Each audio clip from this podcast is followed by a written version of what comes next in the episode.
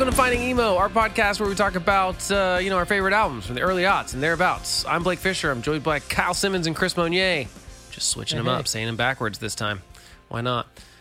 Yeah, and uh, we took a little break, went on a couple trips, things like that, and we are back. And this episode, we are talking about Story of the Year, Page Avenue, and Kyle's going to tell us about the album. Kyle, take it away. All right, guys, I'm going to hit you with some quick facts. Knowledge. This was released in uh, on September 16th, 2003. Uh, produced by John Feldmann. We've said that name before uh, of Goldfinger fame and lots of other bands. Lots Um, of stuff. And I think we talked about this. What what record was it where we were debating the the little imprint of uh, of Madonna's that uh, Maverick? that he yeah yeah so like Uh, I don't remember. We've talked about I it with can't other. remember. it might have been Might have been- used. Uh, yeah, we I were trying to think it was decide if they were on Maverick and, and found out they were on uh, reprise. I reprise. think. Yeah. Uh, well, anyway, these guys came out on Maverick, and uh, this is a St. Louis band. They, I believe we've spoken about this before. They were initially called Big Blue Monkey, and You know, it's funny. we talked about this, but I forgot that it was story of the year. I remember the Yeah. Big Blue Monkey story as far Yeah. as just a general music business story of a terrible name. yeah. So uh, basically, Feldmann was like, "This is a terrible name." And the record label wanted them to change their name to, to so so people wouldn't get them confused with Big Blues Monkey. oh, Which- that'd be terrible. No, but I think they Everyone would be so confused. right. But what I, it's funny is because I think that did they actually get like uh like a hey this is copyrighted you can't do it kind of thing. I mean, which is funny because they like they wanted to stick with it. They they wanted to be Big Blue Monkey. it's a um, terrible All band. in. Here's the On thing: BBM. it's it's a terrible name, and Story of the Year is a great name. Oh, yeah. I agree. It sounds epic and big. Yeah, I would have loved But do you to know be what's funny room. Somebody about making that? a case for Big Blue Monkey. Big Blues Monkey as a blues artist is totally fine. Yeah. Like Yep. that's a Oh, fine right. name. That, that tracks for that. Yeah, that, yeah, that art and that form. that is Perfect Big Blues name. Monkey Right. is a blues band. It's like a Yeah, blues hear- artist. Hearing this music and knowing that it was Big Blue Monkey doesn't jive. I mean, no one would have given it even a thought second if that was the name of the band. And there have been some bad band names that people got over, but that one's never, never grown on me. It's been 20 years. Yeah. it was a bad. They. I'm glad that Feldmann or whoever the label convinced them otherwise. Because you're right, Kyle. Story of the Year is a great band name. Like it is on the opposite end of the spectrum of Big Blue Monkey. yeah, yeah, it's a great. They're name. bookends. Well, Anyway, go on. so, um, at one point, the band snuck onto Goldfinger's tour bus and left copies of a home video that uh, was kind of like a like a jackass thing. Had pranks. Also, I don't know if you guys remember, but back then, like these these guys were really known for the energy of their live show. Like remember that? guitar spins, backflips, jumping off of amps, sliding. Like they really, really were a high energy show. And uh, anyway, they caught the attention of Feldmann, and um, he produced some demos, kind of like really very similarly to how he developed the used.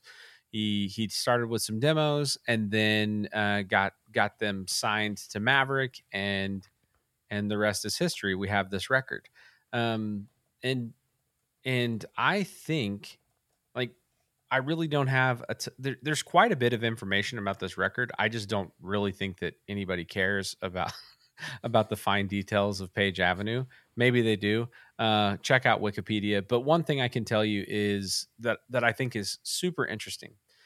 This record ends up going platinum, uh, and and that's no small task.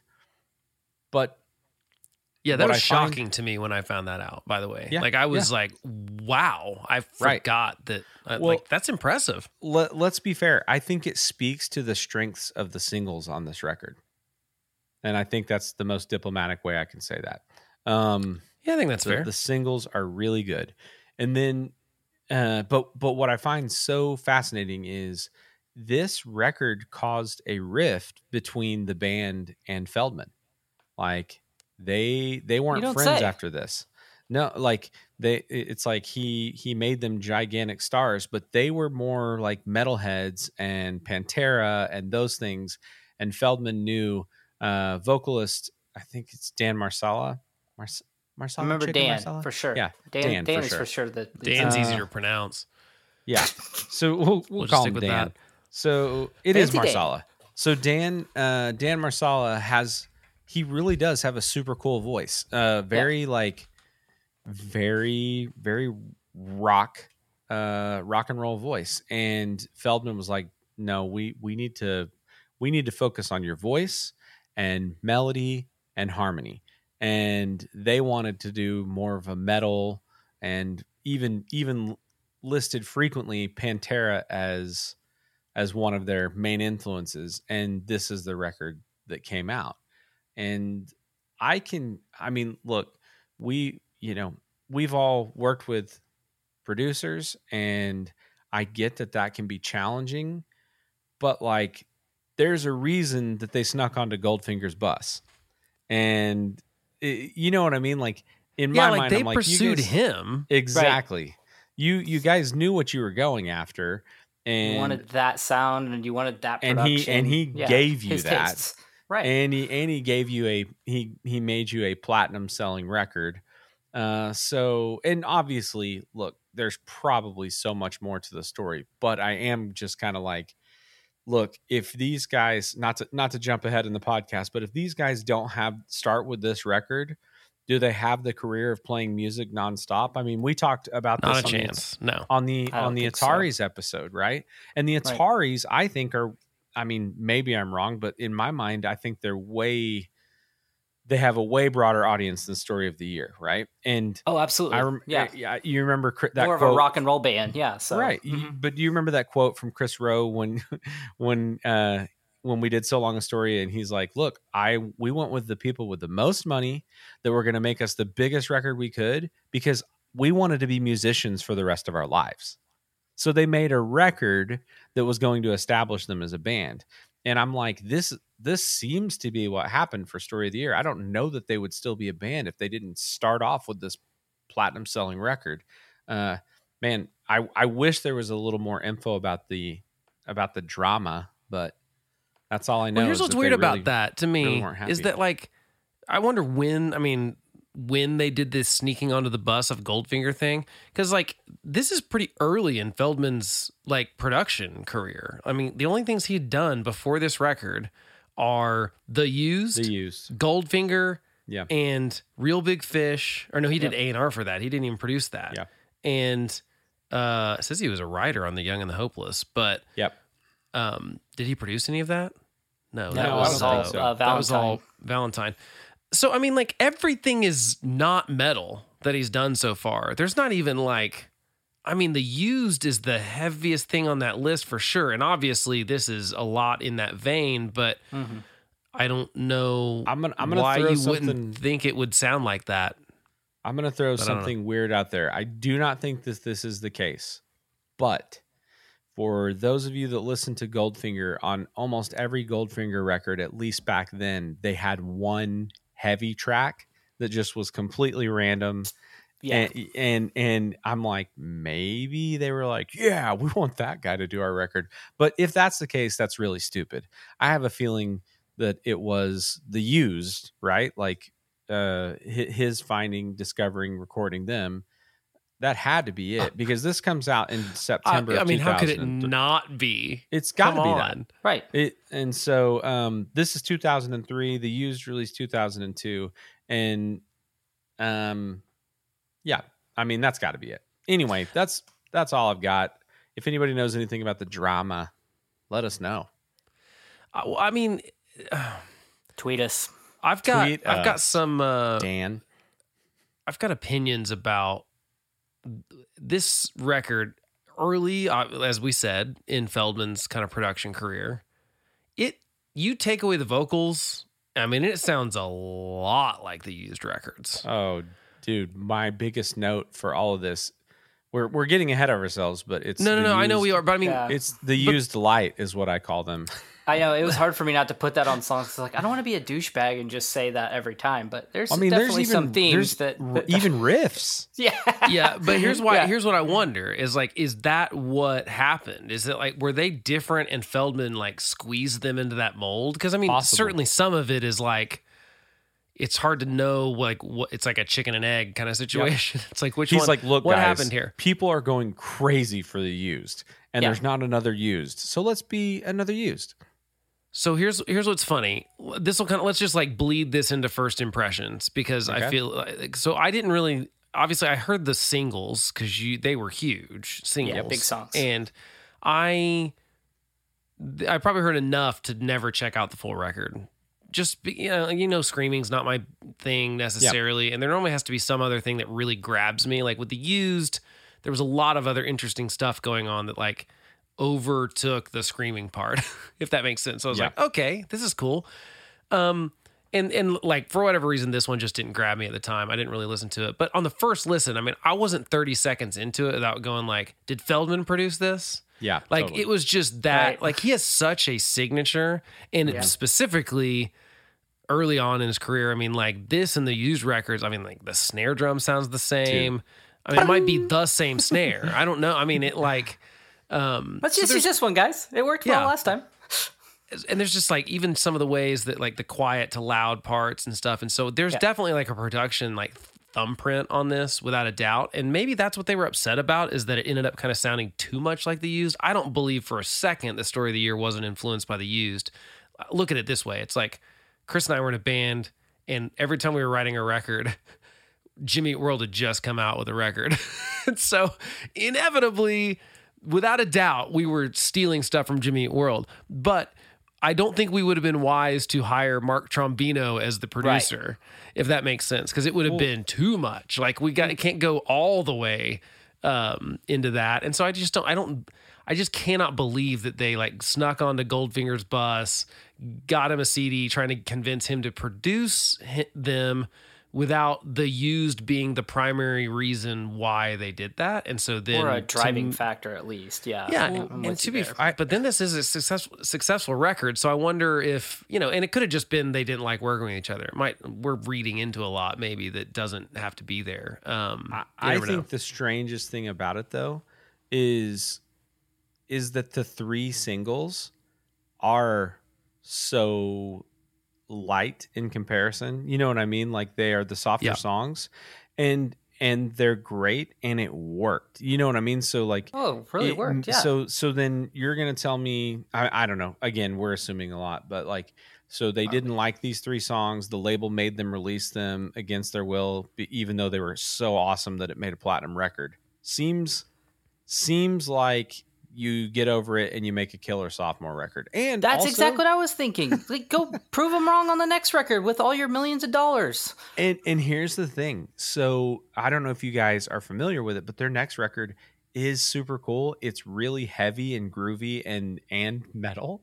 Like it is kind of Pantera esque, but it didn't sell a million records. So I don't Yeah. know. Yeah, I mean, look, that's the choice you make sometimes. I mean, it's like between I get like I wouldn't want to do something I didn't love doing. Like I get that.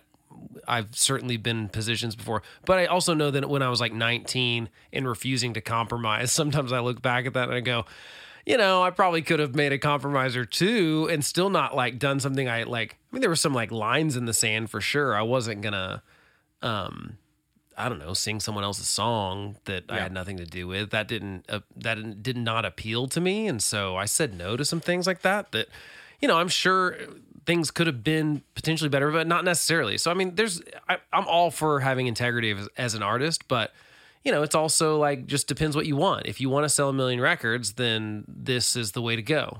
If you don't, then then Well, and it- do whatever you want to. It sure sounds like they they wanted this path by sneaking onto the man's bus. Right. Right. Yeah. Like I said, if they just got discovered at a club or something like that, I could, uh, but I don't know.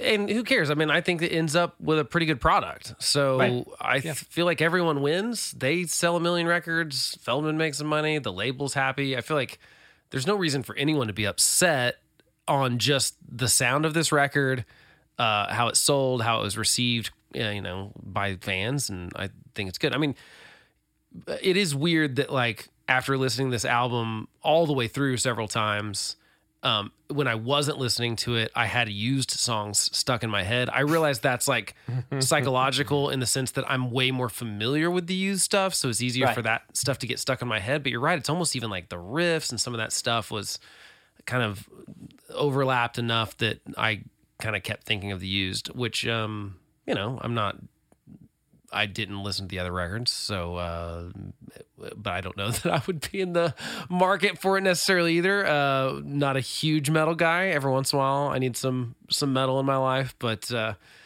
yeah, I mean that's uh, certainly interesting. I, I think that you couldn't possibly though be upset about it sounding the way it does when you pursued that producer. That's just me. Yeah. I don't know. So, what do y'all think about like first impressions? Uh, I, Kyle, were you like into this back in 2003? So I was following Feldmann's uh, production website. Like I, I'm just such a big Goldfinger fan. I was I was following johnfeldman.com, I think, and and saw Big Blue Monkey on there when he was starting to work with them. And so I they released some of those demos and I was blown away just because again like the it wasn't the singles. Well it was until the day i die and um and goodness what's the what's the other one? Uh, Anthem of the- Our Dying Day. thank Anthem you of Our anthem Dying of our Day, dying day. And and like look those are killer songs. So i was just like holy crap. Um and and uh so my first impression was wow what a terrible band name and then uh man yeah, as really it good would be appropriately. So yeah, I mean, I was I was excited to hear this album.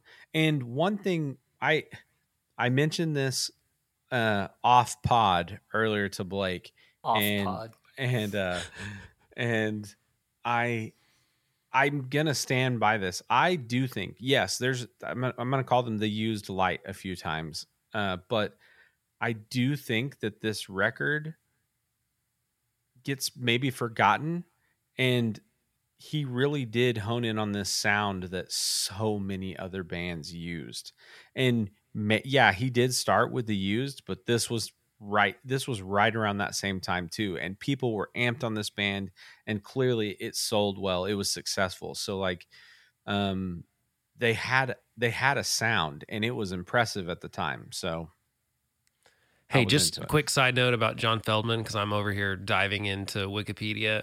Between 2002, when he did The Used, and 2007, the only records he did that didn't go platinum were Goldfinger records. Everything Isn't that else went platinum at least one time. isn't that crazy That's- That's kind of funny. he had the Midas That's pretty touch. crazy. Yeah. And, and and really, and then even after that, it's a lot of gold stuff. It's like you know, Atreyu, the Used, uh, Good Charlotte. I mean, that's another writer kind of credit, but Panic! at look the he knows what he's doing Yeah, I mean, he's, he's not a great. chump he's not like and yeah that's that's an impressive run that's Uh, not also bad. so It's not punk too rock shabby. The Yeah, that's really cool. Well- i produce that's not platinum is my own. Yeah it's pretty it's all well i mean sure it opens That's you up to do flex. whatever you want artistically because you're like making all the money you want from all these other things and you can do exactly the record you want with your band. Uh, you don't have to make any compromises probably.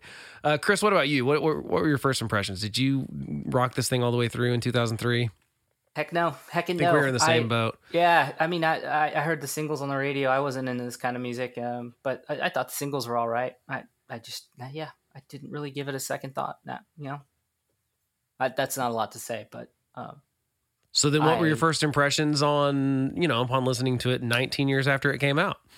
I, dude, it rips. I mean, uh, you can hear the metal influence, and I like I like the two ideas playing. out. I like the push and pull of of you know what what maybe what Kyle's getting at. Um, you know, Feldmann kind of pulling them a little uh, more melodic, more pretty music direction, um, and then pulling back and and trying to make it more metal. You can hear those two ideas kind of pulling against each other, and I think it lands really well on a few songs. It sounds really cool. There's some these guys are really really good musicians. Uh, I think so too. I mean, just spectacular. Um, so I, yeah, upon listening to it, I, I, had a lot of fun listening to it, guys. I really did. It was it was nice. Yeah, I liked it a lot more than I thought I was going to. Honestly, I mean, it's not. Yeah. It definitely has. It has. um it has weak points, which like like you know to me, and we'll talk about as we go track by track. But you know, I don't think melodically they're super creative on most stuff. There are some that are great. There's some that are okay. There's uh, maybe some repetition, and maybe that was Feldmann going like, no, this needs a melody, and they're trying to write a melody for it, and it wasn't their forte, and it was. It seems like it's the most uncomfortable part of it. Like mm-hmm. guitars certainly don't feel oh, uncomfortable man. or out of place. Like they're ripping all over the place. And so yeah, I, I enjoyed it a lot more than I really thought I would. I really thought this was going to be one, you know, based on, like I said, that first impression that I get from kind of screamy stuff that was just all over the place for a few years. And it just felt like I couldn't get away from it. And I, I probably was reflexively just not into that and kind of pushed it, kept it at arm's length anytime that was the first thing I heard. It kind of took either someone going like, "No, you really need to check this out," or me hearing another song that piques my interest, like the used. I can't remember what song. I think it was probably "Blue and Yellow" was the song that really mm. made me go like, "Okay, this is Great actually song. pretty cool." Um, to you know really check out the whole thing. So I really liked it a lot more than I thought I would, and I think it's it's pretty good, especially for, um, you know is this this is their first record full length? Yeah. Or did they have one? Yeah. Okay. So I think it's a pretty good debut record. I would oh, not. Oh, yeah. Uh, and and for it to go platinum and stuff, yeah, obviously that's a good thing. So yeah, I'm actually I was I was more impressed than I thought I was going to be based on um, a lot of the other records we do that are like this, where I didn't listen to them before. Sometimes right. I'm like, yeah, it. I still have the same opinion that I thought I would have. Um, yeah, yeah. But I'm willing to be wrong. Be yeah, I'm willing to be wrong. I'm willing to change my mind. So uh, I, I, think that overall, my first impression over the last couple weeks listening to it, like I enjoyed it. I, I, you know, I spun it quite a bit. Um, mm-hmm. I'm into it. So okay, let's go to track by track then, if we want to, uh, and let's go to track one, which is "And the Hero Will Drown."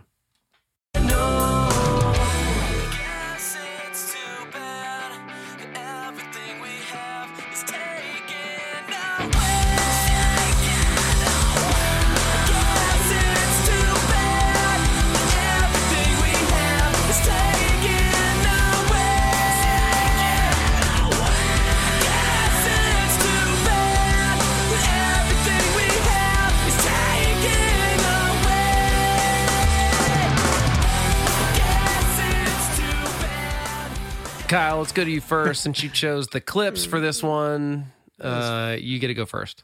Well, the halftime groove, the freaking snare on this track. Holy crap. It sounds just like and and those and those fills there that we just heard. He's going nuts. Um man, I'm I I mentioned it earlier. I'm going to say it again and I couldn't quite describe it. Here's the word I'm going to use. Dan has such a cool voice. Yeah. It, he just he just sounds good, man. And honestly, uh, throughout this record, my one complaint with his voice is, and I'm just this way almost with anyone. I'd rather hear someone push and you know uh, and go a little bit higher almost all the time than just stay comfortable and so i like it when he pushes more but whatever um i i really i like this track i think it's a good intro track i think the guitar parts are cool um I am, I did want to mention earlier, I am going to do my best to read these lyrics are so freaking emo, guys. Like every oh my gosh, song. yeah. I mean, that, I've got notes crap. on notes about yeah. emo emo so, lyrics. Um, so for this one, I chose, um, let's see, intoxicate, intoxicating beauty tears everything down, but still our hands are bound at the wrist. This romantic tragedy is suffocating from your fist. Which I don't understand how that works, how you suffocate yeah. from someone's fist, but very clumsy metaphor. It's not great, but uh, no, I mean definitely the emo lyric. I mean the lyrics were probably the thing. If there was something that pushed this over the edge to it's be a platinum that. record, it's actually probably the lyrics being so on brand. Um, you know, they're just like I feel like people were kind of craving Very that, emo. and and Oh very yeah, much. we wanted to hear it. You know, we, you got your knives, you're bleeding, your uh, yeah eyeballs. Oh, it's, just, sp- it's gotta and- be. and s- going Always. with that. The next line is in a sea of fire. yeah, obviously. Okay, Davey couple- Havok's like, why did I think of that? Son a couple of things that I have to. I assume, I assume they're kind of kidding, but I don't know. The actual credits for these songs are like they all have nicknames. Like Yeah, so, it's skull. like Ryan the Noose Phillips, Adam the Skull Russell, which I That's think is like awesome. I'm yeah, actually no, really into love that. Um, yeah, uh, Chris, what are your thoughts on it? Man, I can't get over the nasty breakdown in the middle of this song. Like it is, it, it was super tough. It made me want to get in the mosh pit and do mosh things. I uh, the uh, yeah, it's uh, uh, that that was my favorite part. I thought it was a really energizing, big, nice track one side one uh, to kick it off.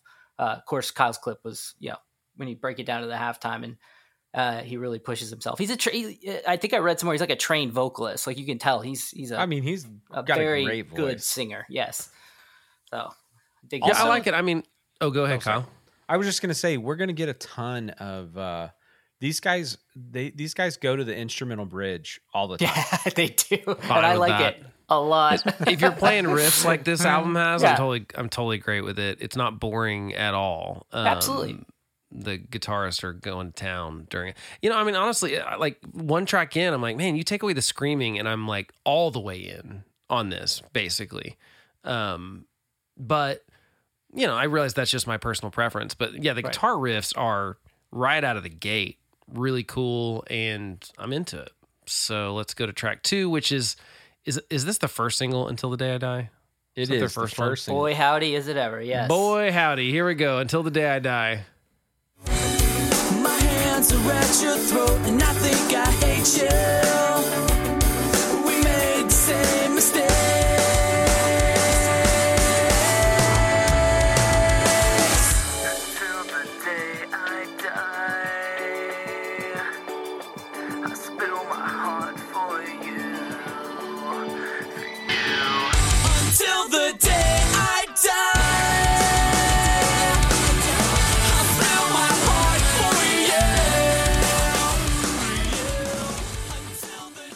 Chris Monier, thoughts on their first single? I mean, we obviously all heard this back in the day. It was everywhere.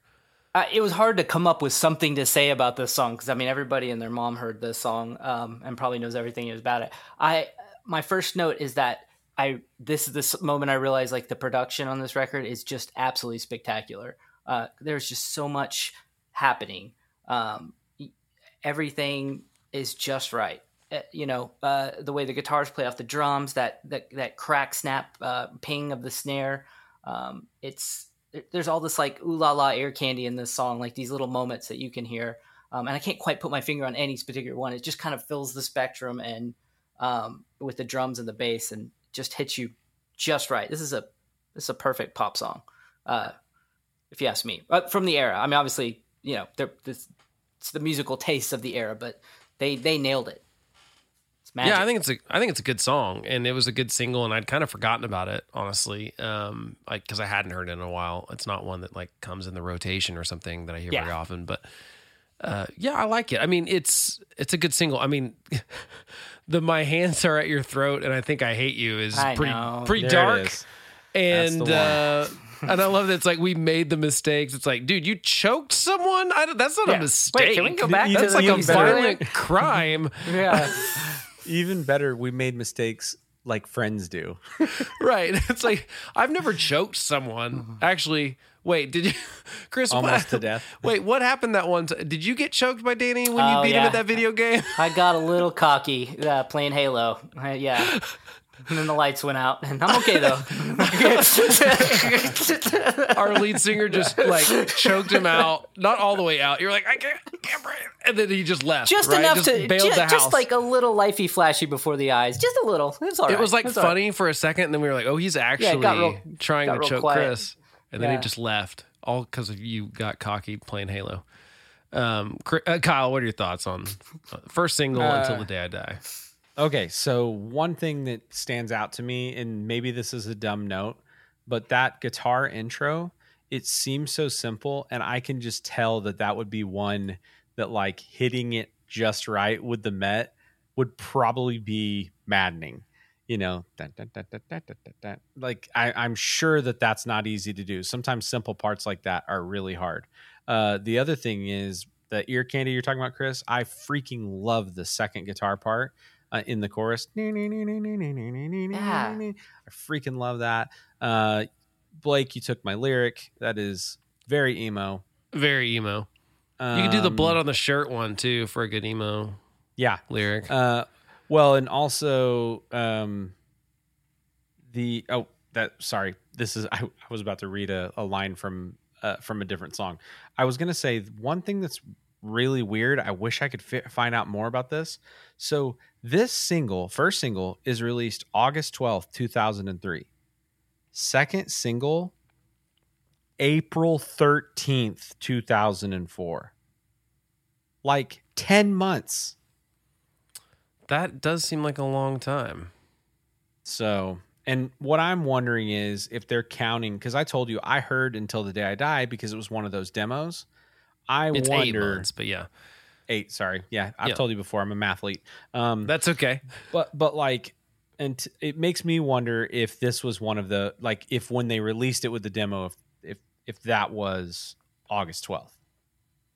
I, I'm not sure, but that's a long time. Yeah, I don't know. I mean, you're generally because the it came out in the album came out in September, right? Yes. So I mean, that's a pretty normal lead kind of thing for a first single, but um, The Dragon know. second single. or maybe that's what they were fighting about. I don't know. Yeah. singles and that kind of thing. No, we're more metal. um, this was also, I guess, in the trailer for Friday Night Lights, the movie, which I don't remember Oh. that at all, but uh, Probably that's a- helped. probably helped. Uh, but that did that was a 2004 thing, so that makes me think that I don't know, maybe They were maybe they were just on Until the writing that first yeah. single for freaking six months or whatever. Um, I don't know. That's interesting. Good to know. Okay, well, let's go to track three, which is Anthem of Our Dying Day, another single.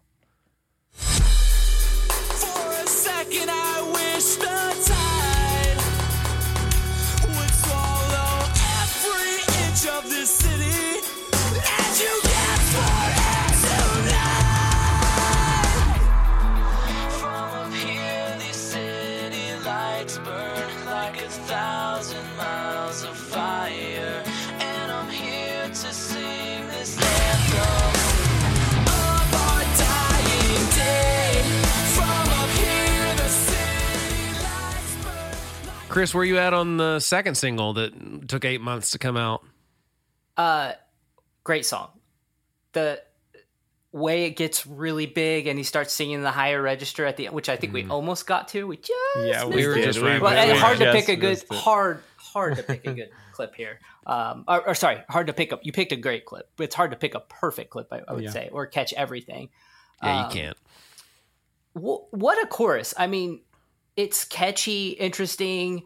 Um, the melody's perfect, and the way they tag the "of our dying," like at like the way it, it kind of finishes without. I, I don't know. It was. It, it's just really interesting, um, and it works so well. Um, I remember hearing this when it was on the radio and thinking like, "Oh, that's perfect. That's cool the way they did that." Uh, so yeah, it's a, obviously a monster song. It's hard to talk about how great it is because everybody in America liked it. I'm pretty sure it was a it was a huge single. Do you, I mean, it's a little funny that like there's a lot of dying going on on these Oh, yeah. singles. they both have the word "die" or "dying" in the Yeah, uh, the title. Uh, really drives the point home. Kyle, what are your thoughts on on this track? Oh man, I love the dynamics of this song. I'm going to start with my emo lyric, uh, and and it's right out the gate. The stars will cry the blackest tears tonight. That's funny. That is Uh, it. I mean, that is the emo lyric. It's right off the bat. Yeah. Uh, but uh, I I also just love the um, the line. Not making fun of this one. It, it's still emo, but it's perfect. From up here, these city lights burn like a thousand miles of fire. Like anybody that's been on the road, been on a road trip and driven into, you know, from nothing into a city lit up. That's a really great. That's that's just a perfect description of what that's like. Um, Yeah. I, I love that. I love the guitar parts on this song. They're freaking awesome. And yeah, Chris, I it, it killed me a little bit because that's exactly what I was talking about. When he when he pushes and goes higher, he sounds awesome. I mean, he sounds awesome all the time, but um, It's I, like both really effortless and like you can hear he's really pushing himself at the same sounds so good. Yeah. So Yeah, your city lights thing. Two Yeah. fun things about that. One, Portland is the best place for that. It's like you're in. I don't know which Oh, direction yeah. we came going to Portland that one time, Chris, but it's like felt like you're in the middle of nowhere in the Yeah. hills, and all of a sudden you like turn this corner, and it's like there's this lake, and the city is right there, and you're just like, where did this come from? Like, there's just Yeah. all of a sudden the city there, uh, because it's probably like behind a mountain or something. Uh, it's gorgeous. It's incredible, and you're right, it is. And then one time that happened in Albuquerque, and, and our buddy Nate, like someone was like, "Oh, the lights are I knew awesome." you were gonna tell this story. I knew it. I knew it. Knew it. And me, fro- and he was like, "Yeah, City of Lights." And someone was like, "Really?" And I, from the back seat, who they think is asleep, was just like, "That's not true." they were like, "Well, we didn't even know you were awake." And I'm calling out, I'm fact checking Nate, who's lying about city nicknames, but uh, just trying to keep people honest. Yeah, I think this is a good song, but I don't love it that much. I actually think there are other songs. I mean, I'm not saying they made the bad choice or something, but do a which do you records. prefer from the two singles that we've heard? Oh, and until the day I die, like Really? yeah, like all the way. Okay. Yeah, You're a rocker. Oh, hey, I guess I should mention this is one thing I was going to say about them. Um, I do think if if I have something negative to say about the album in general, is their song structures are pretty formulaic. Like, Yes. I mean, really, really, uh, I mean, almost exactly the same. And, but the the this one being called "Anthem of Our Dying Day," I think that they their style is very anthemic. You know, like it's it's yeah, yeah. I I could see myself screaming in a crowd back to them at the show. So Oh yeah, I think I have a couple notes about that. There's some parts on this record. I'm like, that probably is really fun to be in a room full of people singing along with that. I I just don't. You mentioned like the song structures themselves getting repetitive, and I think that part of their downside, like when I mentioned melodies earlier, kind of being maybe the weak spot on some stuff. There's definitely some parts where it's like they just repeat the same thing over and over again, and you're like, Yeah. it would have been nice to have something else happen there, uh, melodically, lyrically, whatever. Um, you know, but they're young and first record. I- I'm not gonna judge them too hard on it, but I mean, I think that is the weak spot on the record for sure. Um, Yeah. and uh, but yeah, these two are good songs. Uh, I'm not saying I like hate this song. Just I re- I think until the day I die is, is a better song, but Okay. uh, you know, that's just my opinion. That's just like your opinion, man. man, Uh, okay, let's go to track four in the shadows.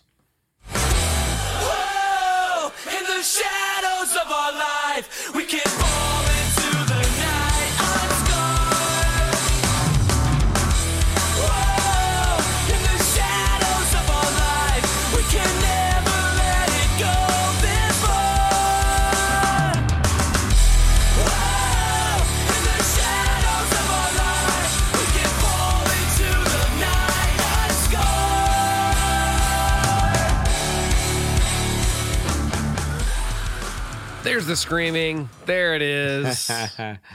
Kyle, what are your thoughts on it? Okay, so I just want to say, even though I enjoy this song, the reason I didn't uh, I didn't use any of the verse is because I didn't want to get sued by the used for ripping off maybe memories. Oh, that was good. It is the same freaking it is it is the same song. I mean the verses the verses maybe memory by the used. It just is. Like there's no getting around it. And it's it's it's not better that Feldmann pr- produced both of them. You don't get know? a pass on this It's gold little- finger, bro. It's a little close. Now, yeah, Yeah. Um it's a little close. uh That's so a fair assessment. But th- but that being said, I I do enjoy it. I don't I don't necessarily like the style of screaming that he's doing on the verses of this, and I'm I'm in I don't have a problem with screaming. I'm just not necessarily into it on this one. And uh, my my emo lyric on this one is actually just the just the chorus. Whoa! In the shadow of our life, we can fall into the night unscarred. I hope so. Yeah, I don't know what that means, but it's very emo-y. Yeah. But Chris, to your point about on the last song, I mean, this is very anthemic. Mhm. Is that a word? Anthem. It is now. Anthem. All right. It sounded right. It rolled right off your tongue, sounds man. like you sold it. sounds it. like a word. Maybe it is. Yeah, Yeah. that's real. Um, okay, that's a real word. Yeah, I mean, so I I think that's an apt description of, of what they are. Chris, what are your thoughts on the song in general? I dig it all right. Um, is it me or is the? But did, did he just like push that snare fader up just a little higher on Oh, this song? yeah. It is Yeah. ringing, man. It is up popping. there. Um, but I like it. I, I you know, snare sounds great. Um, I said breakdown exclamation point two minutes thirty five seconds, which is exactly what you picked. Great job, bravo! Um, and man, the bass is growling on this tune too. I thought the bass sound was really good. And my emo lyric is still I pull my lip down to my chest just to show you how my jaw is tired from waiting to say the things that you should hear. What does that mean, guys? I, I- don't know. Don't know, but is verse three about masturbation? because oh, you know, there's a smile on my face and it's 2:55 a.m. and this cramp in my wrist puts me back asleep till it all comes around again. That sounds oh, that is yeah. Now that I read that it out loud be- that could be- Yeah. uh, I believe I I think people prefer to call it uh, self care. Blake. Yeah. Oh, sorry. I Yeah. didn't know the words changed for what that's called. But I mean, hey, you got to do what you got to do at 2:55 a.m. Um, cramp in the wrist. I mean, there's though, not a lot going on. yeah, I think you're doing it wrong if there's a Nice. I was cramp in gonna your wrist. Man, well, maybe in that sleep, maybe in the sleeping bag, it's a little difficult. You know, if your best friend's right next to you. in the van. Not that I've ever done it. in the van. oh no, They didn't have a tour bus when they wrote this record. boys. That's a that's a cross line for sure. And the bridge is all with a closed fist. Like you want to loosen that fist a little bit, maybe. Might be actually choking something. Uh, okay.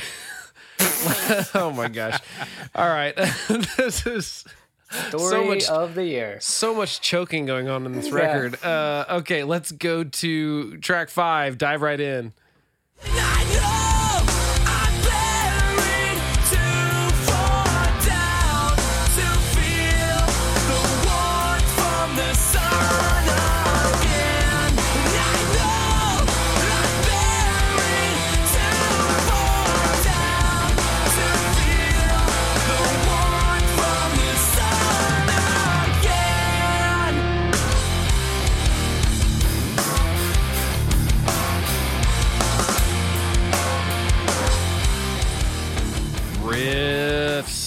Riffs.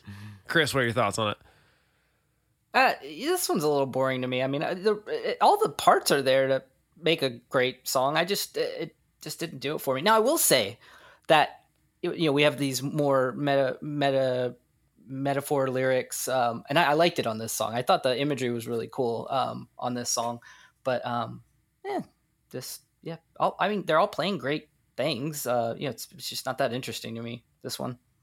I'm with you. I, it's like meh for me, Yeah. but I do like I like the riffy bridge, and Oh, yeah. I do, despite the very very emo lyric of "and I know I'm buried too far down to feel the warmth of the sun again."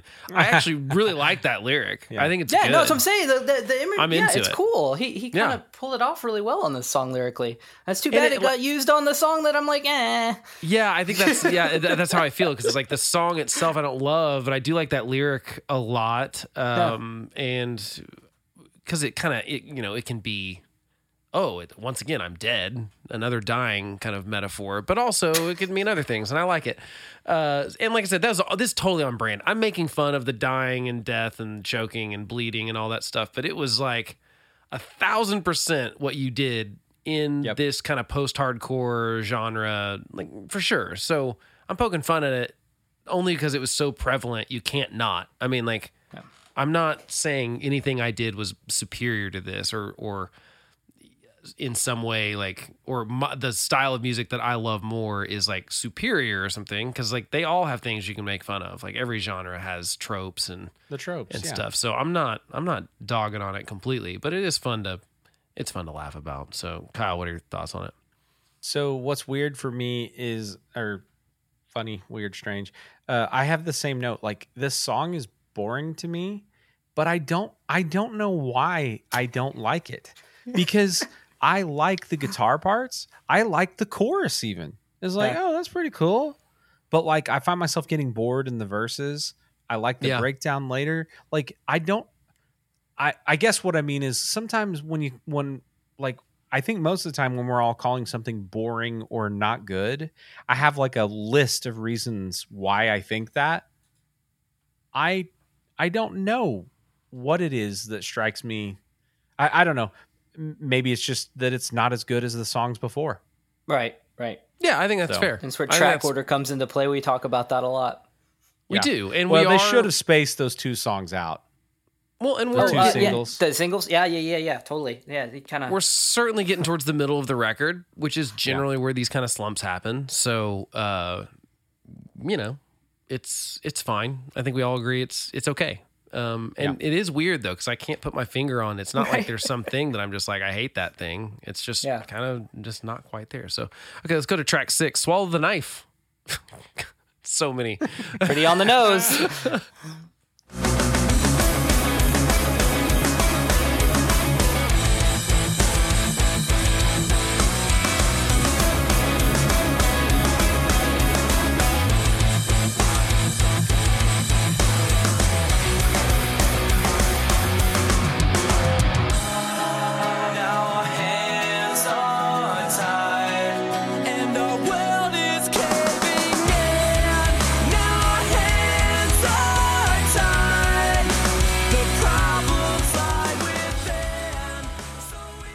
Here's my question about swallowing the knife or all the lyrics on this song slash thing. Are any of these people actually violent that talk? I mean, it's like we've, oh, you know what I mean? It's just, a, it's No. such a weird thing to be. It doesn't make a lot of sense to me, but I understand that a lot of people did. But it's not like we ever heard of these people like, oh, turns out the singer from Story of the Year murdered someone. I don't know. It's Right. like that. That headline never Who could have seen that coming? uh, yeah, and I so can see why parents were like up in arms about some. If you just read those lyrics, you'd be like, "Dear Lord, what are you listening to, Oh, yeah. Jimmy?"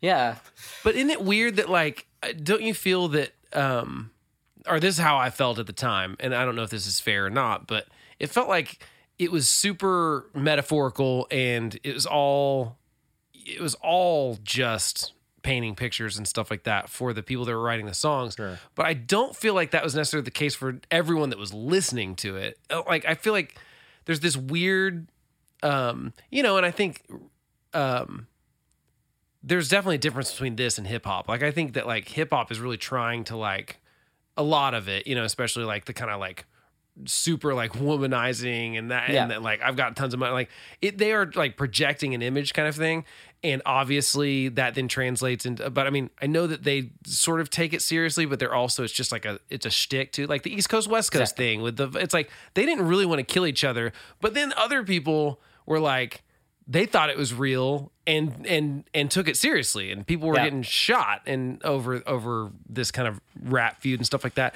And i'm in, i'm just curious to know like did that i don't know. It was it's just kind of a weird thing that i don't feel like any of these people were actually violent but it is kind of a weird um relation. Because i do feel like i do feel like quentin tarantino for example like he has a weird relationship with violence. I mean don't you think like with it Yeah. you know it's like it, you know, it's just kinda- violence. it's really Yeah. intense. And like i think that it's almost like uh he gets some uh, he obviously really likes that. And but this doesn't feel like these people really like violence ever. But it is kind of weird to have so much reference to knives and dying and bleeding and and choking people and all this kind of stuff.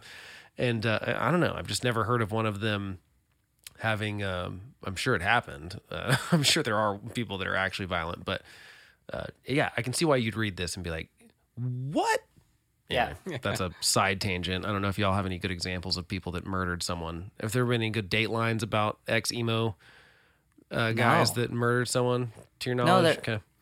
I, I, do agree guy, that it's more of a fan thing. I bet you know. Yeah. I bet that's probably more common. Like Yeah. people oh, listening. taking to, it too far. Yeah, Yeah, Oh, yeah. Yeah, that's kind of what I was thinking. So anyway, what, what are your thoughts on uh on on this track, Kyle? Uh, so I freaking dig. I, I don't know how you can't dig the that clip, the the musical bridge. It is So good. so awesome. The freaking snare sounds just. bah, bah, bah. It's just it's so loud and so it's it's it's it's awesome. Um, I I think though I think it's less. Bo- I was I'm less bored with this song than I was the one before, but I still think like the the verse is pretty just okay for me.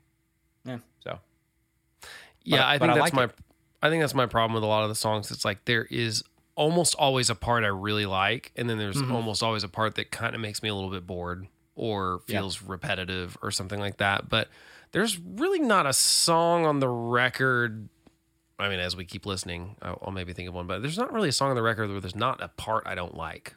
Yeah. there's there's always something that I'm like, oh, that's really cool. I like it. So it's like kind of all the I don't know. It's it's like everything's almost there, but nothing's hundred percent. I mean, not nothing. There's a few songs that are great all the way through, but um, a lot of them are kind of missing that. You know, oh wow, like I can't to I want to play this song again. I want to put this song on a playlist. Yeah. well, No. or like even like the last couple of episodes that we've done, it was like so hard to find 30 second clips, for example, because Yeah. there were just too many parts in the song that I loved, and um, and this one, it you know, Kyle a picked little them, easier. a little Yeah. bit that's a great example Um, though because it wasn't. It, you're right. It it wasn't hard to find the clips. I knew like oh yep that's the oh yeah. I'm going to that. Yeah, Yeah.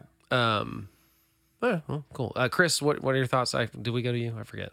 No, we didn't. Uh, the yeah, you guys said it. Uh, the guitar work on this song is absolutely incredible. Um, I was thinking to myself uh, as this song, like uh, you know, I already said it once, but man, these guys can really freaking play.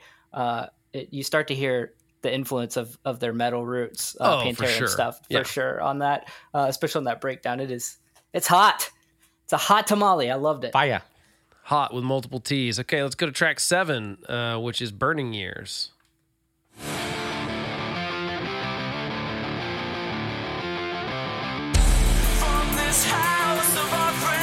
Shut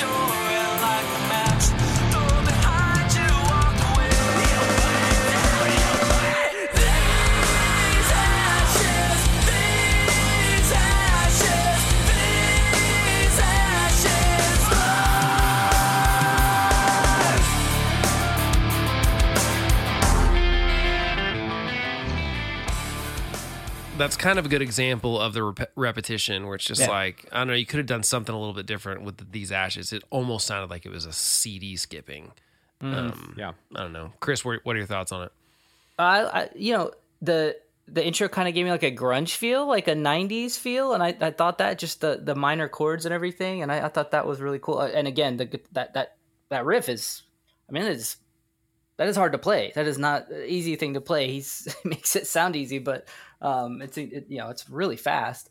Um, and then they kind of go for the more chill chorus here, and they kind of just stay chill on the chorus this time. Uh, so I like that they're trying something different there. Um, since every you know we talked about the formulaic thing, I think this one kind of deviates from that formula a little bit. Um, and he he's sliding between the screaming and singing effortlessly. Um, so I, I thought that was really cool. Dan, Daniel, you can do it. I like it. Daniel. You're assuming his full legal name is Daniel uh, I did make that assumption. Yes. How dare Probably you. Kyle Kyle where you at Uh, yeah, I'm I'm with my birthday buddy on this. I will I will say that that riff there at the end, dude, it is that is an AFI riff. It just sounds Oh, it so is, isn't it? Well, that, that- It- maybe yeah, yeah, yeah, yeah. I, I, It- I hear it. It's it's dripping with that sound, and not in a bad way either. I think. I think Oh yeah, it's an good. homage. Um, uh, I one thing I think that I should say because like this song is just fine for me. I like it. I don't I don't love it. I don't hate it. I just like it, you know? And I keep saying that, but I do want to say this. I can tell these songs would be so freaking fun. Like this would be a fun band to be in. It Oh, would be God, fun yes. to play live. Uh, Yes. It's just not, you know, I I I can't quite put my finger on it. Maybe Blake, it's like it's what you're saying about uh, maybe repeating melodies or not quite going for it on. I I don't know, but like man, musically, I really I really dig this stuff. Uh, also, emo lyric. Uh, I think that nothing can fly with this broken wing. It's pretty good. Yeah. I I think I wrote that, that, down too. I just didn't I say think it. there's well, I mean, or the ashes burn, or I mean, there's like it- this is chock full of them. This one is um, this one's full of them. I, I think that it's some of the repetition. It's some of the fact that some of this stuff bleeds into each other when you've got kind of that same structure, song to song, too. I also think that like if they, uh, again, we speculate a lot on this because we don't know the truth of what actually happened. But if they were going to have a problem with each other and not work with each other after this, um, I would assume that putting an acoustic guitar on this at all was not something Story of the Year wanted to do. Right. And it was something that Feldmann was like, no, on that thing, we're going to double it with an acoustic, which I think lends to it sounding too much like the used because they do that a lot on the used records where they kind of double a clean guitar with an acoustic guitar to, on those kind of arpeggiated things. And I do think Feldmann could have backed off just a little bit from the stuff that he did just a year or Yeah. some of it that year with the Fresh used. on the brain. It's real Yeah. fresh, and uh, I mean he's early in production, so right. and it I was kinda sounds thinking the same thing. It's hard sounds to. really really good. I'm not I'm not faulting the audio quality at all. I just I do think, and it's hard. I mean I do that in production too, where it's like I learn a trick and then I want to do the same trick over and over again. But it does kind of lend to a this band getting compared to the used a lot more than you would have to if you just tweaked a couple of those things. Used a slightly different snare sound. Didn't do the same if we're doing just a riff by itself we put the acoustic guitar behind it too.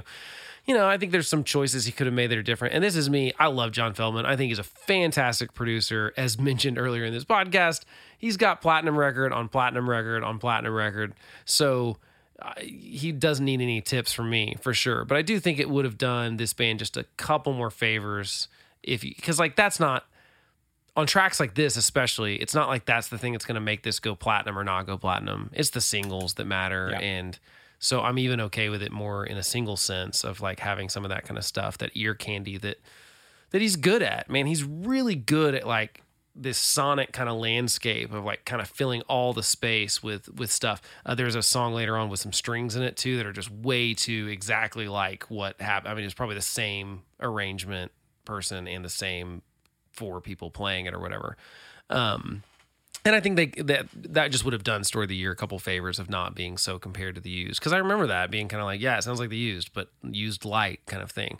Um, so I can see why that's I can see why that would be problematic and maybe cause cause issues with a band, um, if that's fair. So, okay, let's go to Page Avenue, title track. Here we go.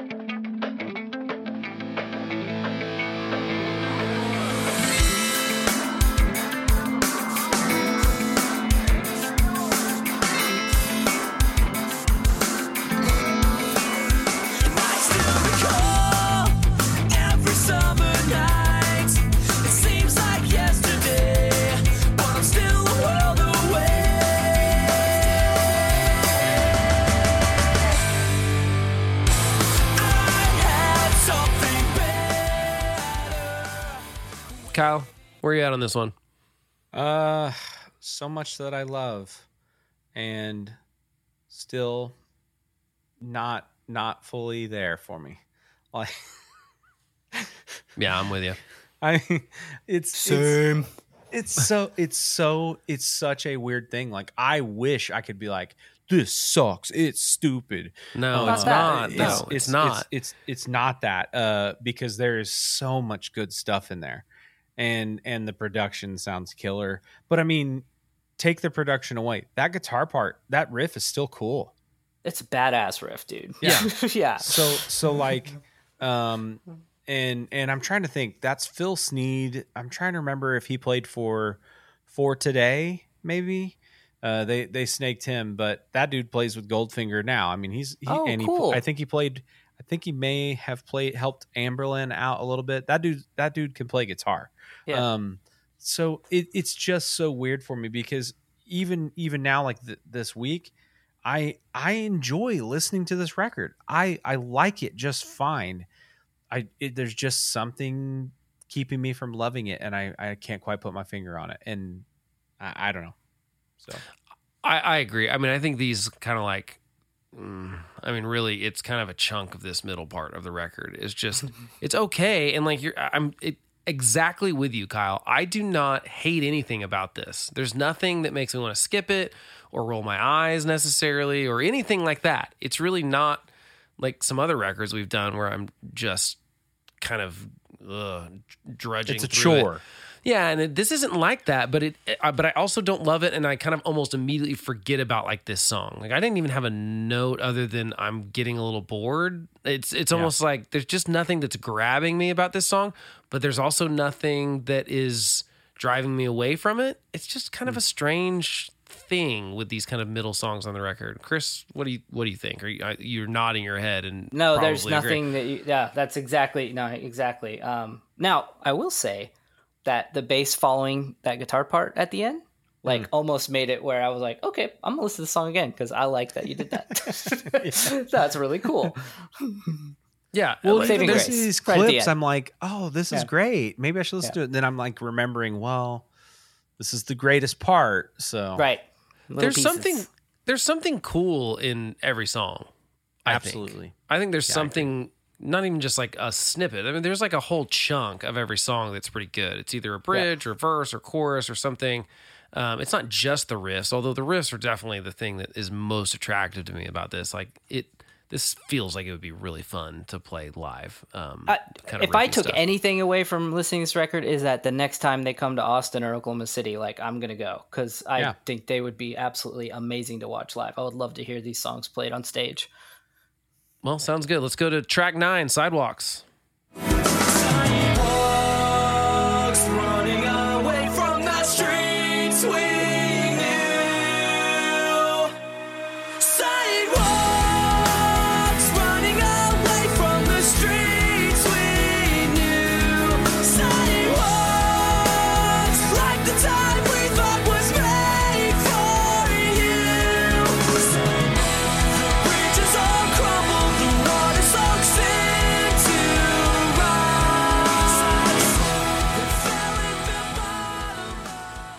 Chris, where you at on this one?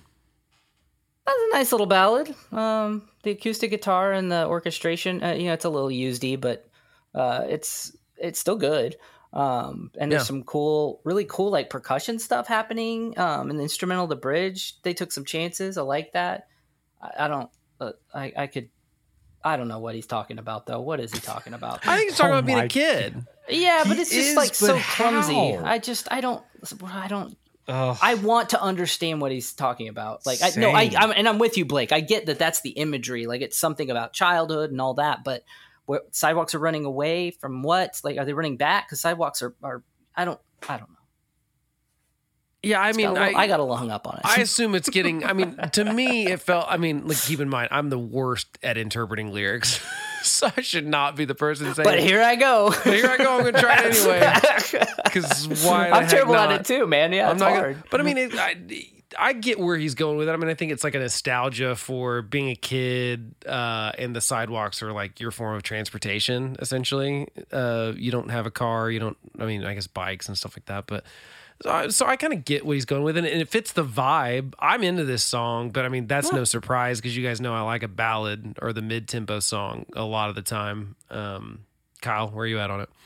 dude i'm huge into this song i just think Yeah, he could have he could have been uh he could have he could have been more on the nose with the lyrics and honestly i think that i think that maybe that was his form of rebellion but i'm going to tell you this Ooh, they interesting they take. may they may they may not like writing the softer songs but this is a good song They're Absolutely. good at it though.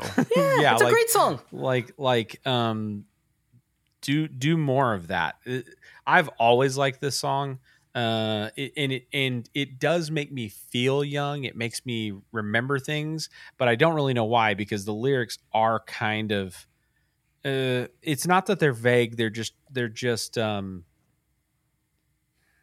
not quite pretentious but almost you know what i mean like the way that he's describing it Yeah. um, I will say the be- the best.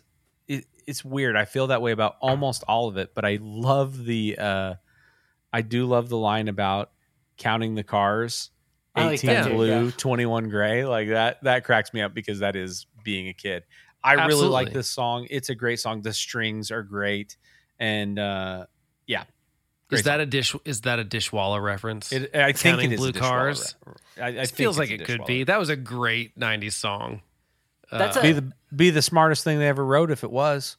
It- It's a good note, Kyle, because I felt like that line felt really authentic. Yeah. And then the other parts just felt like I want to write a song about childhood, but I don't really have time to like put a lot of thought into it. And I think this could have been a, a single if there if It the hook it had was a just single. had some.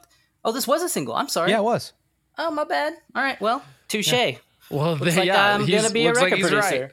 Um, to be fair, little note: John Feldmann is credited with the writing on this one. With that's them. right. That's right. So I do wonder how much did was he involved in it. But I mean, I, I think that they're pretty good at, at writing the the softer kind of thing. And I realize Man. like probably the guitarists were not having a lot of fun on this one.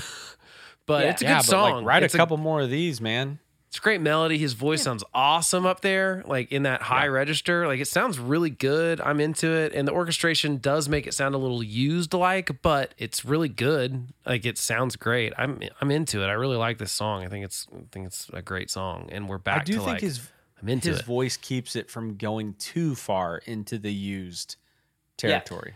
Definitely, yeah. Oh. Well, and I, I think that most of the used stuff would get not would not happen if you just tweaked a couple things. Like I don't think it's that. Yeah. it's not so. I mean, because everything kind of in that post hardcore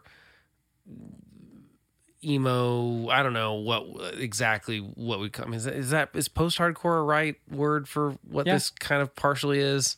This have maybe more metal influence than the used did. Used had more of that kind of um, California incubusy kind of thing going on, and this has more of a metal kind of vibe to it. But Yeah. man, it's yeah, I think that you his vocals definitely set it apart. But if you've kind of like changed maybe some of the screaming and some of the just slight production tweaks, and I don't think we'd have as many comparisons to the used as Yeah. we do with this album in this form. So, okay, uh, track ten, divide and conquer.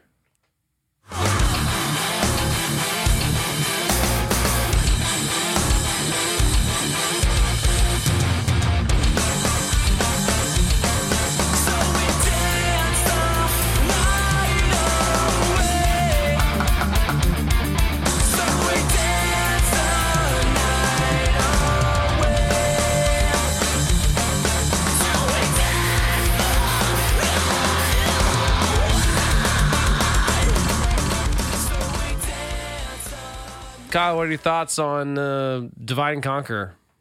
I mean, I think that part's awesome.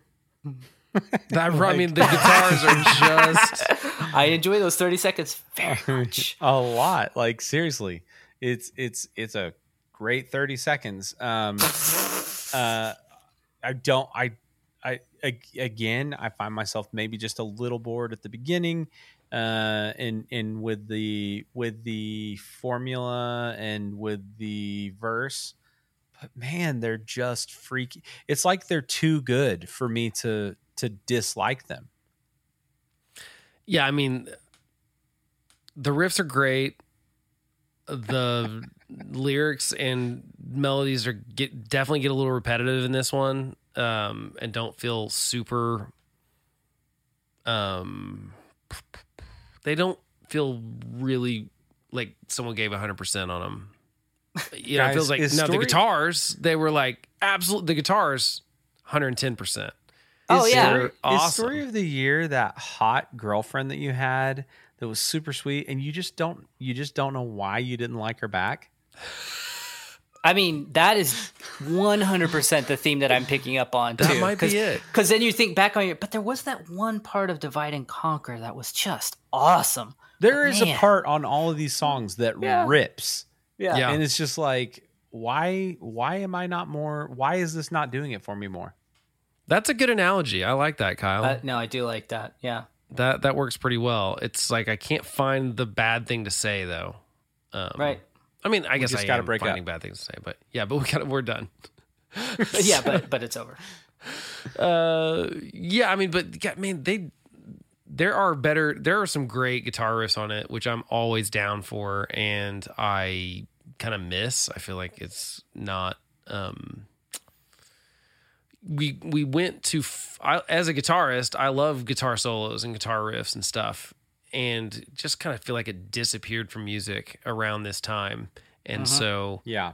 listening to the record kind of really like I said for the first time all the way through over the last few weeks I I do I am nostalgic for that because I I miss that part of kind of rock and roll that just doesn't seem as prevalent. And so I'm just kind of so thirsty for that sometimes that maybe that's the main thing that's keeping me going like oh yeah that's what it is. Um but uh, yeah that's maybe where just I am as a guitarist. Uh let's go to track 11 Razor Blades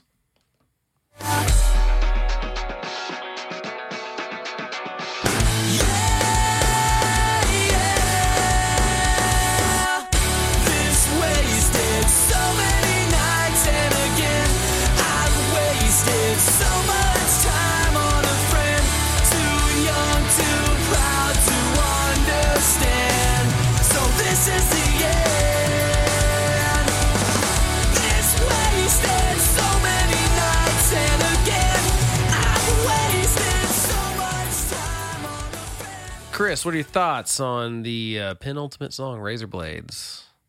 I just kind of buried a weird one here. Tucked it in before the last track, huh? It's it's all right. Uh, I like the cool little lo-fi electric thing. Like you know, again, Feldmann like adding some little candy. Uh, it's cool. Um, but the again, you've got like this big cho- chorus, and then you say, "I've wasted so much time on a friend." Like, that's all right, whatever. It just yeah, just didn't.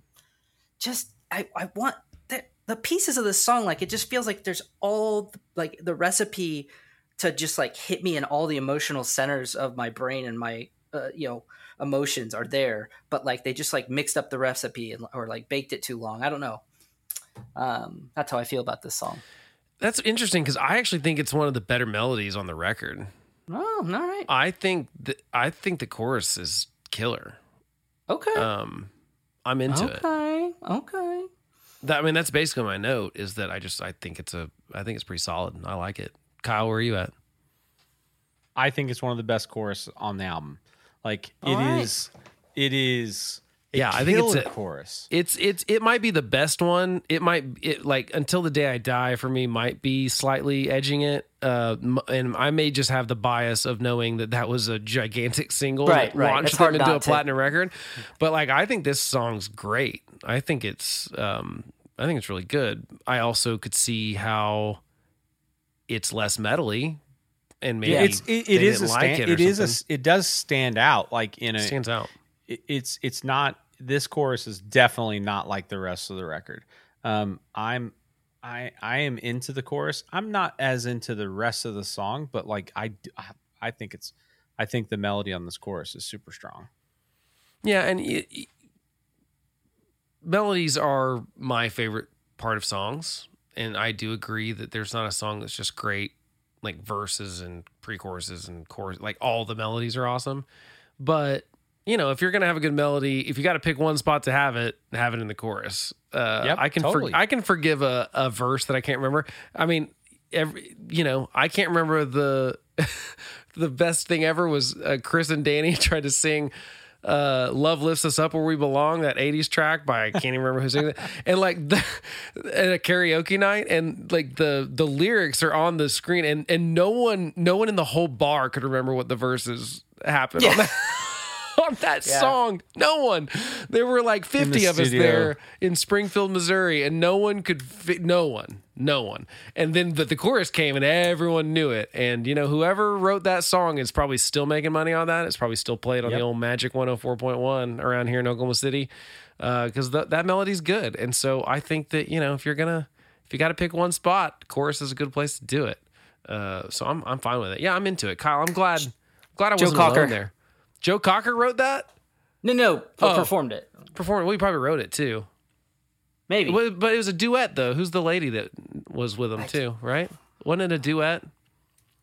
I, I don't think she was like a, a memorable. Oh, Jennifer she's just like- Warnes. Oh yeah, I don't know who that is. Okay, Sorry Joe if you're Cocker. uh, if you're a family member related to Jennifer. I, I apologize. Jennifer. I've just never Sorry. heard of her.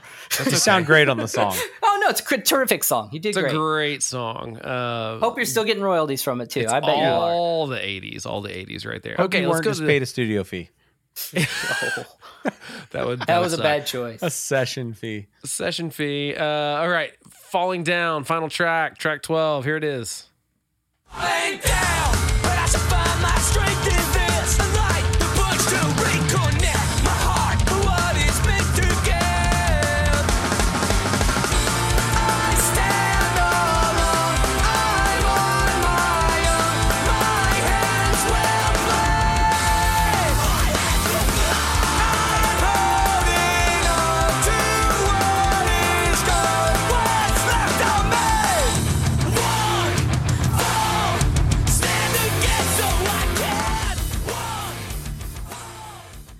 Crap, guys! That that like double time into the oh. like halftime on the My Hands Will Bleed with that riff Jeez. is so freaking cool, guys. yes, the song is so.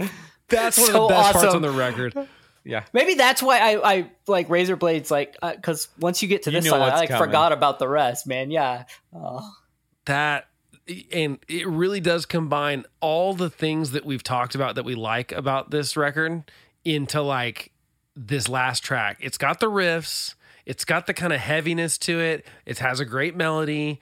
It has I mean just it has the anthemic thing that we were talking about, Chris. I mean, it absolutely very much I mean, I think it's a great choice for a last track. I Oh, think so it good. Oh yeah. I think it's really good. Kyle, Kyle, well, what Kyle, your- tell us all yeah. about your thoughts because I was like, oh, Kyle loves this song. He has I, to. d- oh, I mean, come on.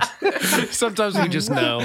Yeah. I mean, I I I do. I love this song. It's so good, and it is a perfect in track. Mm-hmm.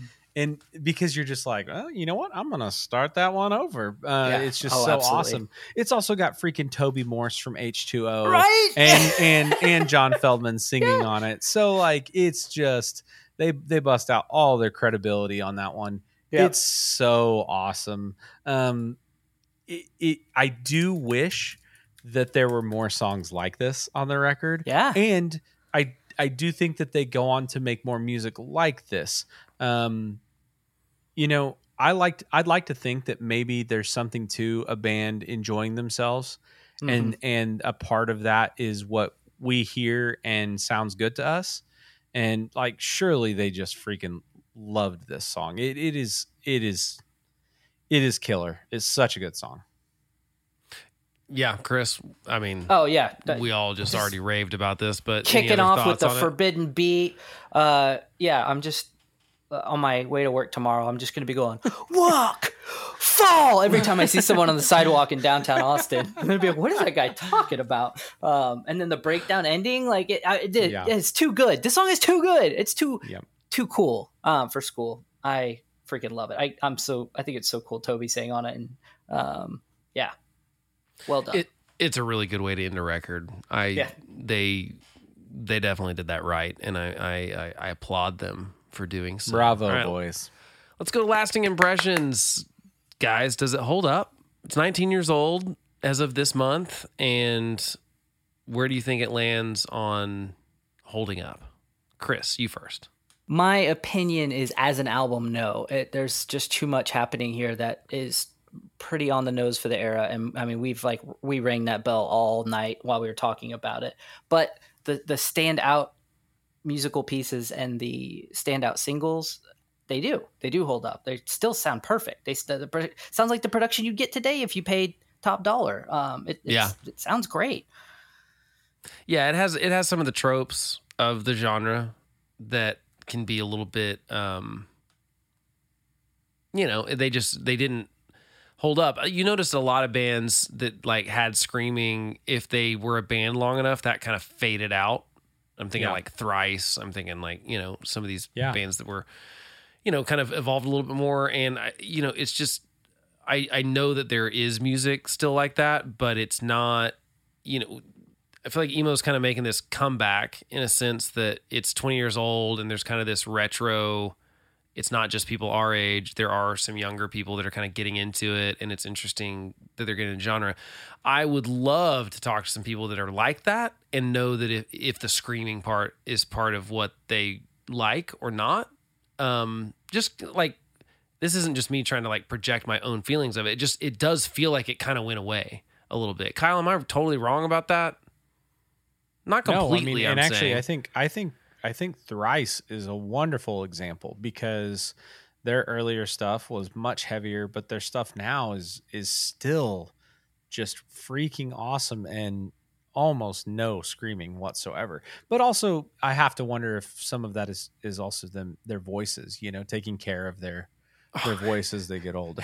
Yeah, because I don't know how do you could do that screaming stuff on a nightly basis for 20 Well, so years or whatever. We tou- at one point in time we toured with this band that that had quite a bit of screaming, and uh, they were doing pretty well for themselves. And I, I know it's like a big joke because of like the Tenacious D thing, but he really did go to vocal lessons and he inward screamed. Yeah. like yeah, because like, on a mic you can fake mic. that. Yeah, you can. absolutely. And yeah, And- it is actually a a, a method to do. I, I I think you have to. I mean, if you yeah, to keep your voice. if you are on tour all the time, you cannot Right. scream like that even on a semi nightly basis because you will just lose your voice. I can't even be in a venue and be talking loud over the music and Right. be able to sing the next day. Like I, I'm, you know, now I, I probably never took good care other other than just like drinking lots of water. And- but I mean, it's not like I took vocal lessons and and sang probably the right way. I'm probably always going too bad, but like Chris and I have a Weezer cover band, and when we do that for like two hours, like there's not a chance I can sing the next day. Um, Do you do you guys remember that DVD that everybody had back in the day, the Zen of Screaming, and she like taught you how to do it properly? I mean, I Yeah, never maybe- actually. I remember hearing about it, but obviously, we I did not need it because I was not trying to scream. but we we tried to have me yell, not even really scream, yell on like one thing one time, and it was so funny that we kept it in there, but it was so not rock and roll at all. it was like kind of a squelch. it's like not quite a. I'll see if I can find a clip and throw it in the show notes. That's from the the very Dude. first the I- like EP, the minutes too I far. vaguely remember the this, nine yeah. so- is the ro- is Yelling Rock in um I can't remember what song. I'm just gonna listen to it now. I, I feel exactly the same way. And I, the thing that sucks is I love that music so much. Like Yeah. I love a growly punk rock voice or like when it's right, when the scream is right, I absolutely love it. And I have exactly not that for a voice. It's not, it's not gonna yeah, you are on the opposite end of the spectrum, Kyle. I would like to actually. I'd like to hear any one of the three of us scream. Like we should actually do. Here's what we should That do. would be hilarious. Sc- I got we a do great our idea. own screaming song. We should do. We're gonna have to do this during the day because it's it's midnight right now. Um, Yeah. little peek behind the curtain. Uh, we should do for the next snack. We should all try to scream. That like should be the idea. snack.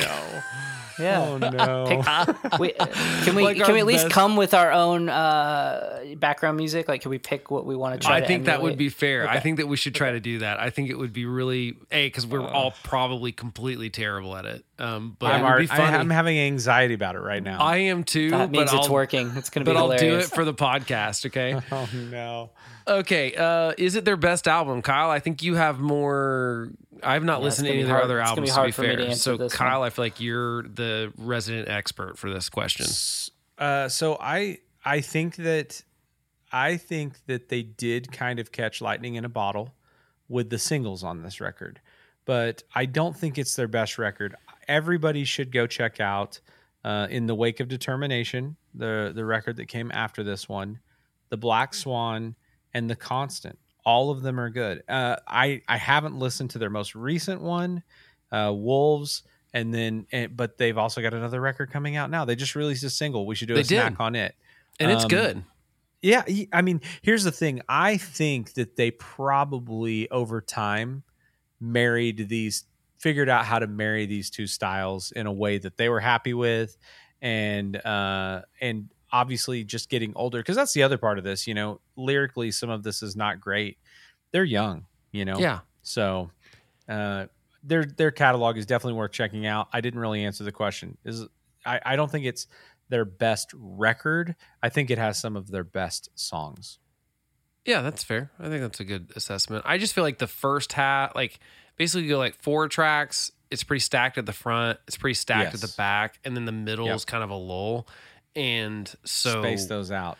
but the great songs on the record are great, and Yep. I think you're. I think that's a pretty good assessment, and I think that kind of leads into is it their most important album? It'd be, I guess, hard to say no, right? It's a Absolutely, platinum yeah. selling record, to be, debut yeah. record.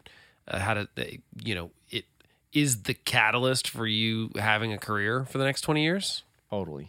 So Yeah, I- yeah, yeah, You're not still playing shows without this record. I don't think. Yeah, or yeah, not to. Uh, you could if you wanted to, maybe, but probably. I bet they. I bet they sell more tickets than. Uh, I'm. I'd be curious, like what kind of venues they're playing at these days and stuff. I don't know if they're coming through town. I, I tried you, to Chris. look I'd go see 'em. actually. Oh, absolutely. Uh, I tried to look. I couldn't find any touring. They're just doing the When We Were Young festival coming up. Well, I'm sure they will soon. If they're coming out with a record, surely that means that they will go on a tour. And if they come anywhere near here, I, I would probably go. I, I I think that this would be real fun to see live. Uh, they've just got good, great, like I said, riffs, guitar parts. It seems like there's all sorts of things that you'd have be able to sing along to. I'm into it. So.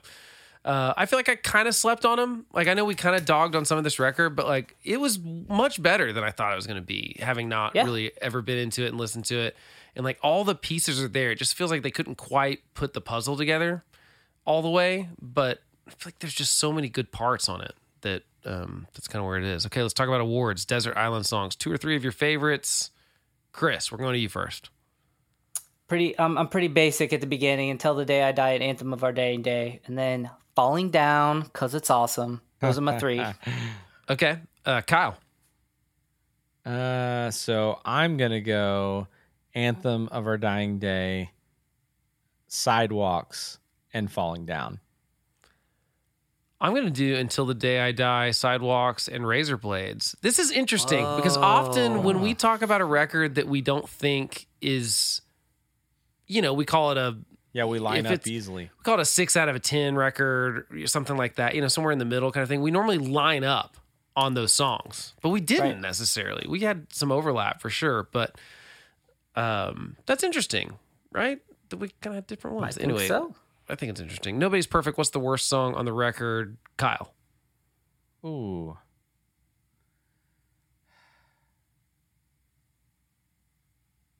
Maybe maybe swallow the knife. But like I I'm not taking anything off the record. Chris. Uh, I think dive right in. I just could do without. I, I mean, maybe I wouldn't take it off the record, but I Yeah. think mine's probably Page Avenue. And what's interesting about those answers is that they're all right in the middle of the record. the only one we didn't talk about is Burning. Years. Mhm. Yeah. Those are like basically in a row.